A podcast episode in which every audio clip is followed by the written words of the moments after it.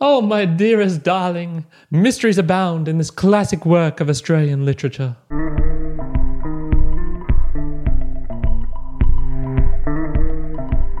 Welcome, my mere mortalites, to another round of the book reviews. Today, my name is Kyrena, and yes, we are going into a very fascinating mystery set in the Australian bush. It is Picnic at Hanging Rock by Joan Lindsay. So, yes, talk about a classic Australian book. This book was published in 1967 and it's a fictional story but told in a real setting. So, you definitely do get a feel for the Aussie outback in this one. It's set in 1900 in central Victoria during the summertime and is connected to and focuses upon the mysterious happenings of a girls' sporting school called Mrs. Appleyard's College for Young Ladies. There's not so much of a plot, and I really can't give any spoilers because the ending is very ambiguous, very mysterious. But essentially, these girls go out for a picnic at Hanging Rock, and they're accompanied by a couple of governesses.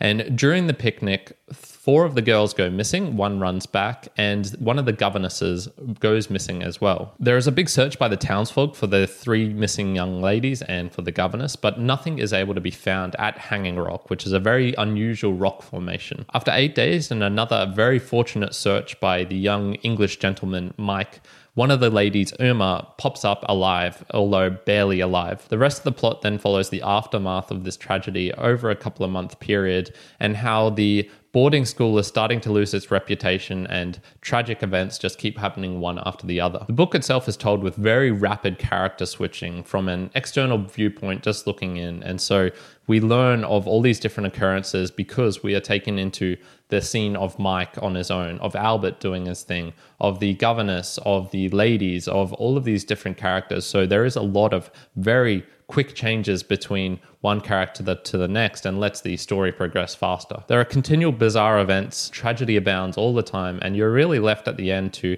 try and piece it together for yourself and determine what actually happened at Hanging Rock at the picnic and why these things are happening. A touch on the author and the writing style of the book. Joan Lindsay wrote this book when she was actually quite old and she didn't have a lot of works. She wrote this in a four week period, which is absolutely amazing to, to see that someone could create such a great work in such a short amount of time time. She wrote the book with inspiration from Henry James and, in particular, The Turn of the Screw, which I actually did a book review on about a year ago now. And what's really surprising is just how thin it is. It's only 189 pages, yet so many characters are introduced and so much takes place that it's a really nice piece of work in that it's so condensed and yet so many ideas are open for exploration. And so, what will we be exploring? Well, these aren't themes, but they're definitely some distinguishing points. And the mystery, I guess. What the hell happened at Hanging Rock? So, the way my brain likes to go at this, I'm not super imaginative. So, we're going with the facts and no added conjecture. So, it's very tempting to add new characters into this story, to add malicious events or supernatural occurrences. There's so much temptation to do that. But every time I read it and things like this, I go, hmm, no, what's a logical explanation for this? How can my engineering brain try and find the clue to this that will make this at least a somewhat reasonable conclusion or a reasonable answer to the puzzle? So, the facts what do we know? Well, we know four people disappeared and one showed up. We know that Hanging Rock is a very small location, and so the odds of these girls not being found is relatively unlikely. And then we also know just some general points on humanity that girls will be girls, and that people are indeed strange, and that coincidences abound. And so for me, the essential point, the essential event is what happened at the picnic, what happened at Hanging Rock. All of the things that happen afterwards, I feel are somewhat distractions because over a long enough time period, months and months, you are going to have strange things which you could link together. Humans love to put meaning to everything. And so, all of these additional events that are tacked on afterwards, I feel I can sort of justify in the sense that humans love to put meaning on things. We're terrible at judging the probability of events.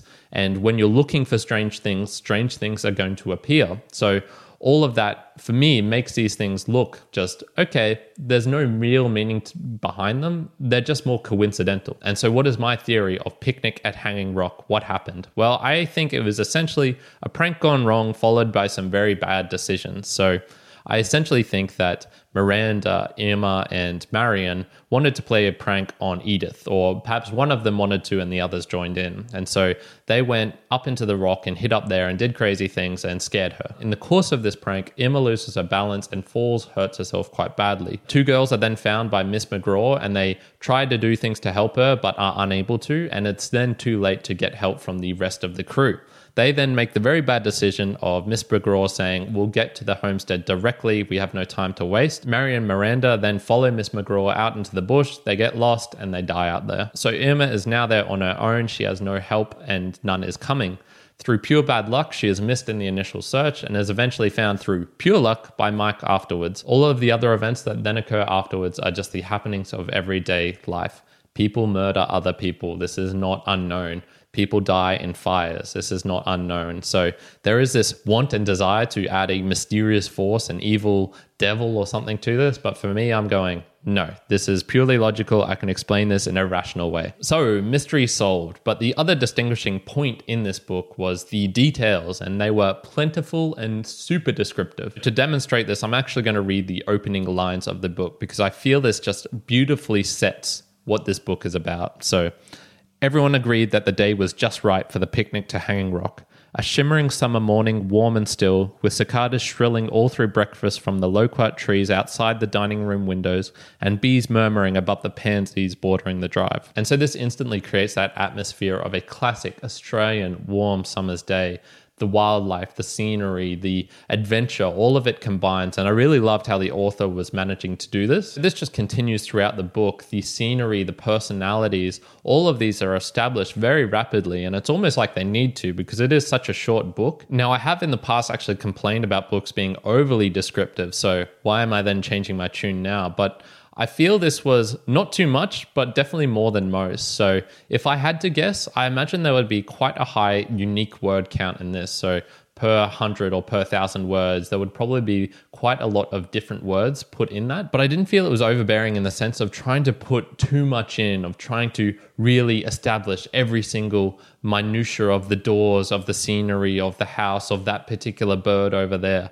No, I felt she just did a really great job of continuously going. So it almost felt like a drug that was coming in. You needed to keep understanding about what was going to come next. And she did this through the use of her very descriptive imagination. If Joan Lindsay had just done this on the scenery and the personalities, it probably would have got stale after a bit. But she had this additional strangeness that she was adding to the whole tale of why did these things keep happening and was it all somehow connected, which just kept the the drug dripping, I guess, a little bit here, a little bit there, and so you are continually drawn into it until you like reach the end and go, "Oh shit, like what the hell just happened?" And so my personal observations and takeaways, what really jumped out at me probably within the first 10 to 20 pages was just how descriptive the book was, but also how quickly she brought these characters to life. I really was impressed by okay, I think I've got a feeling of who Marion is, of who Miranda is, even though I only had, you know, very few paragraphs to actually read of them as individuals. And the other one was just appreciation of just how much intrigue was masterfully built into this. And me questioning, okay, what details were superfluous to this and what actually added to it? You know, is this tiny little detail of Irma's attraction to Mike something that's essential to this, or is it a complete, you know, distraction from what is really going on?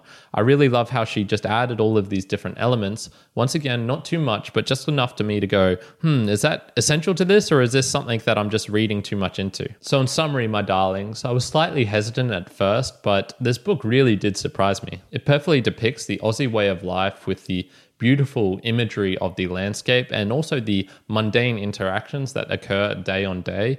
But all of this with this unfolding mystery of what is going to occur. It really does leave you wondering, thinking, guessing what happened at the picnic at Hanging Rock.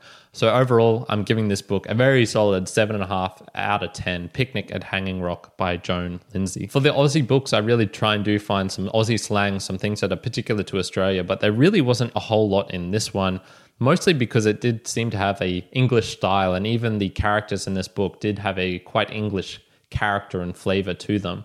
There were a couple of things that I pointed out though. Number one was bloody. This is a very common use in Australia. So this is for emphasis on something. Oh, that bloody idiot over there. It's more just to express maybe a tad bit of annoyance, but it can also be more just as an emphasis on whatever. Oh, that's a bloody ripper. That's a bloody beaut. That's awesome.